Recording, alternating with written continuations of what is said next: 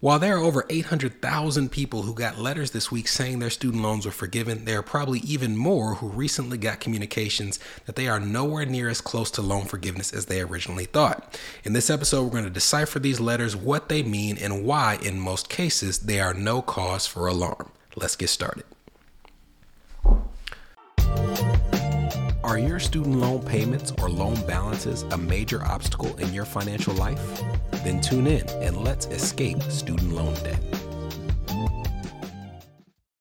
Hello, my name is Brenton Harrison of Escape Student Loan Debt and your host for the Escape Student Loan Debt podcast. In this episode, we're going to go through some communications that people have been receiving that's been very confusing over the last couple of months. And the reason they're so confusing and so stressful is before student loan payments start, people are now taking a more keen interest in making sure they've been following the steps to be eligible for the income driven repayment plan waiver and the public service loan forgiveness waiver. So they're starting to pay closer attention to not just the rules of that program, but the update of their credit as it pertains to getting close to forgiveness. Now, if those people are paying attention, they also saw that recently there was an article or a series of articles that came out with the same type of title. I'm showing one on screen if you're watching with us on YouTube. This is from Business Insider and it says over 800,000 student loan borrowers are set to start seeing their debt wiped out following the income driven repayment reforms. And what they're referencing is that this week or over the past couple of weeks, people have been getting emails and letters saying that their student loans either have already been forgiven or are about to start being forgiven as a result of the income driven repayment plan waiver that we've talked about ad nauseum over the last several months. And in these articles, they go over the fact that in most cases, under these income driven repayment plans, you have to pay for 20 or 25 years. But through a series of reforms, after finding out that student loan servicers were doing a terrible job, they instituted this waiver. And they go on and on about that waiver as if you had never heard about it. But I know if you are a follower and listener of this podcast, you've heard about it plenty. So, what's frustrating about this? Well, what's frustrating is you might not have gotten a letter and you might have done some of the steps that we recommended, like consolidating any ineligible loans, like applying for public service loan forgiveness certification through each of your previous employers. And you might have just noticed that your payment account hasn't adjusted, or even worse, you might have gotten notifications with an update of your progress towards these forgiveness programs and been displeased with what that update gave you. You see this most frequently when it comes to public service loan forgiveness because we've had clients who are in public service all over the country who have sent us copies of these letters that they've been receiving. And these letters are update letters that show how much credit you have potentially available towards public service loan forgiveness versus how many you had approved. If you're following along with us on screen, and we'll put a link to this document in the show notes, we have a de identified letter that has a person who has applied for public service loan forgiveness, and it's an update letter. The first paragraph says, We have reviewed your public service loan forgiveness and temporary expanded public service loan forgiveness certification and application form and have counted the number of qualifying payments made during each period of qualifying employment. The following information is provided for each loan eligible for the public service loan forgiveness the total number of eligible payments made, the total number of qualifying payments made out of the 120 required for forgiveness under public service loan forgiveness, the estimated number of payments that are still required, and the date that you are expected to be eligible for forgiveness under these programs. So they're essentially saying we're going to show you the number of payments you could potentially get credit for, then we're going to show you the number of credits we gave you, and then we're going to show you the remaining credits you have to accrue prior to having your student loans forgiven. Now, this person submitted this form, and if you look on the screen, you're actually seeing a list on the left hand side of the number of student loans that they have. You're also seeing the disbursement date for each of these loans. So, the date of initiation for each of the loans, the loan program shares the type of student loan they have. And then there's a column that says PSLF eligible payments. So in this case, one of their loans has as little as eight payments that could be eligible. Their other loans have 98 payments. So that's a significant amount that they could receive credit for. But the next column says PSLF qualifying payments total. So this is what they've actually been credited. And in no case have they been credited more than 42 payments. So they haven't even gotten more than half of their potentially eligible payments applied to their account. So there are a number of people out there who have gotten letters such as these, and they're saying, I did all these things. You told me that they're going to go back and they're going to give me credit for any month that I paid, and I worked here in this period of time. And instead of having four years, I should have eight years or nine years. And based on the rules we have covered, they are absolutely correct. And if you look at this letter, it would make it seem like something is amiss. Either Brenton told you the wrong information, the waiver doesn't work, they have it out for you. There's all different types of things that could run around in your head when you're trying to have these student loans forgiven.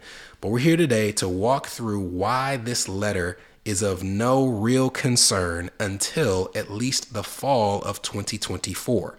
And after the break, we're going to walk you through what this letter really means so that you can have an idea of when you should expect to see the credit I promised you added to your account.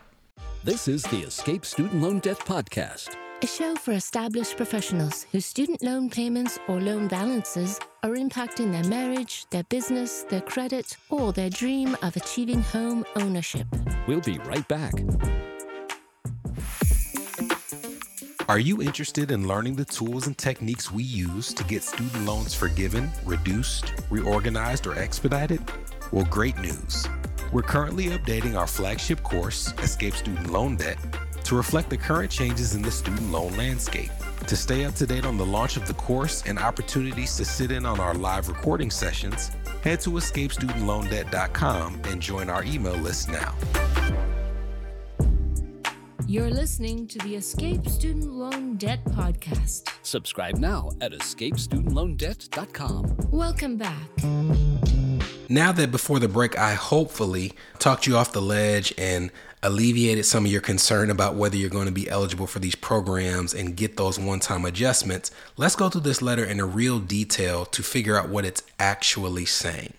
The first sentence is We have reviewed your public service loan forgiveness and temporary expanded public service loan forgiveness and have counted the number of qualifying payments made during each period of qualifying employment. So let's break that down in more detail. We have talked about public service loan forgiveness and the way that the rules typically worked. Those rules stated that you have to be paying your loans for the entirety of the 10 years on an income driven repayment plan. You had to be considered a full time equivalent employee of a nonprofit or government entity while you were making those payments, and that previously meant that you were working at least 40 hours a week for those eligible institutions and you could only have direct loans. So it's not, oh, I can do it at the end. It's you had to have direct loans for the entirety of the 10 years while paying on an income driven repayment plan and working as a full time equivalent employee at an eligible employer. So, what they're saying in this letter is when we reviewed your account, we first applied the rules traditionally found in public service loan forgiveness. And then the second step that we took is we applied the rules of the temporary expanded public service loan forgiveness. This isn't even a program that we've talked about on the podcast, but temporary expanded public service loan forgiveness is a program for people who are meeting all of the right requirements with the exception of having the wrong repayment plan. So, this is an example of someone who maybe worked for an eligible employer and had a direct loan, but maybe they were paying on a graduated extended plan or a standard plan and not an income driven repayment plan. For those people, Temporary Expanded Public Service Loan Forgiveness is a separate application and program to which they can apply and have those credits counted even though they didn't have the right repayment program. So they're saying step two is we applied the TEPSLF rules and you did not have the right amount of credits under that program either. Now, you see no reference to these waivers on this letter because this payment account does not take them into consideration. They're just going off of the program rules for those two specific programs.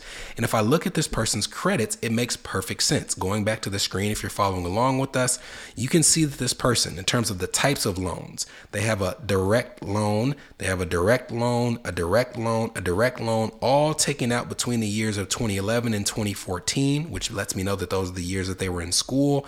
And then there's a direct consolidation loan taken out in December of 2022.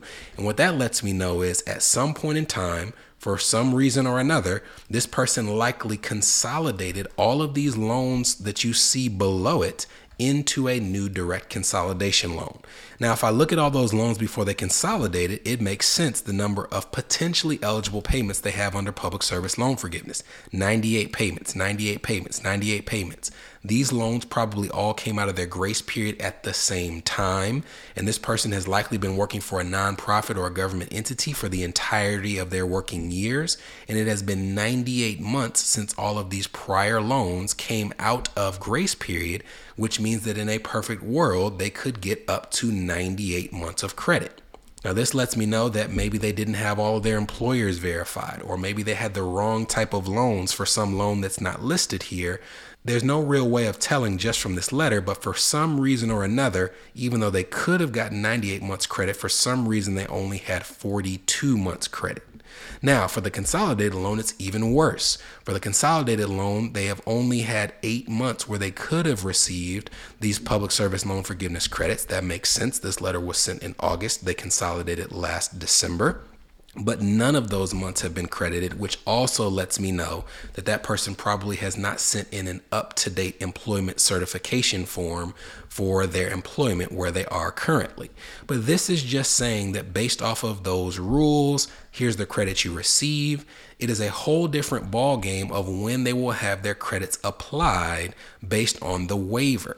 But there are places where you can go to see when that would likely occur. A few episodes ago, we talked about the timeline under which they are going to apply these account adjustments. And we mentioned, if you're looking on screen, we're sharing this as well. All of this will be in the show notes. That the way they're going to do it is the first people to have their accounts reviewed are going to be the people that, for income driven repayment plans or any payment plan, have been on it for at least 20 or 25 years. And for those who are working in public service, who have worked in public service while paying their loans for at least 10 years.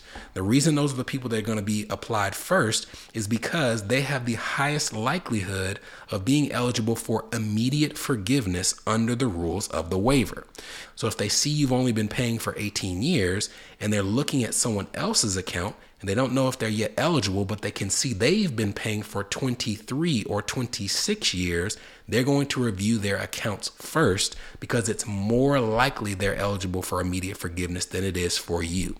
The next people they're going to review are borrowers with at least one approved public service loan forgiveness form to update the months that could qualify for public service loan forgiveness only. So they're essentially saying that if we see that you already have a form on file and there's potential months that you are paying that could be missing, we're going to review yours next. But they also say there's a potential that they would not make the final adjustment to these accounts until 2024. And then finally, they will review all eligible loans. So if you're not pursuing public service loan forgiveness and have an employer on file, if you are not in repayment for those student loans for at least 20 or 25 years, you will literally be the last person to have your loans reviewed. And they have already shared that it could be the summer or the fall of 2024 before all of these credits are finally updated. Now, there's something else to recount because remember that this person consolidated their loans. In this statement, it says borrowers who have consolidated will have their PSLF counts temporarily reset to zero, and then these accounts will begin adjusted. So, not only could this person be stressed or frustrated because they see this account be incorrect, they might get a letter in a month or so saying that they have no credits towards public service loan forgiveness, and there will be no cause for alarm. It's all a part of this process. They will then make sure that all the remaining PSLF accounts will be adjusted semi regularly until they have accounted for everyone through the year 2024. And then after the adjustment in 2024, all periods that are credited towards income driven repayment plans will also be credited for public service loan forgiveness. You'll remember the technical public service loan forgiveness waiver expired in October of last year, but they are giving this reprieve for people who are applying through income driven repayment plan waiver. They're saying once we've done the adjustment towards income driven repayment, we'll then go back and add those extra months for people with public service loan forgiveness as well. So, all this episode is to do is to give you an idea of why these letters are no cause for concern, of why If it's gone six months or nine months since you consolidated or submitted a form and you've seen no updates, it's no cause for concern. The real time for concern will be if we get to the end of fall 2024 and then you have not seen those eligible payments updated. And even if that's the case, there is a place where you can go to have your account reconsidered. We will put this document in the show notes, but there is a place where you can submit a written notification where you're asking for them to manually go through your account to ask for a reconsideration. But for now, take a deep breath, no cause for alarm. Unfortunately, it's a bit of a waiting game, which is unfortunate for sure when you're talking about the federal government. But we have a long way to go before some of these things will come to fruition, but they will come to fruition. And if they don't, there is recourse to make sure that your account is addressed. I'll see you soon. From Escape Student Loan Debt, this was the Escape Student Loan Debt Podcast, a show for established professionals whose student loan payments or loan balances are impacting their marriage, their business, their credit, or their dream of achieving homeownership.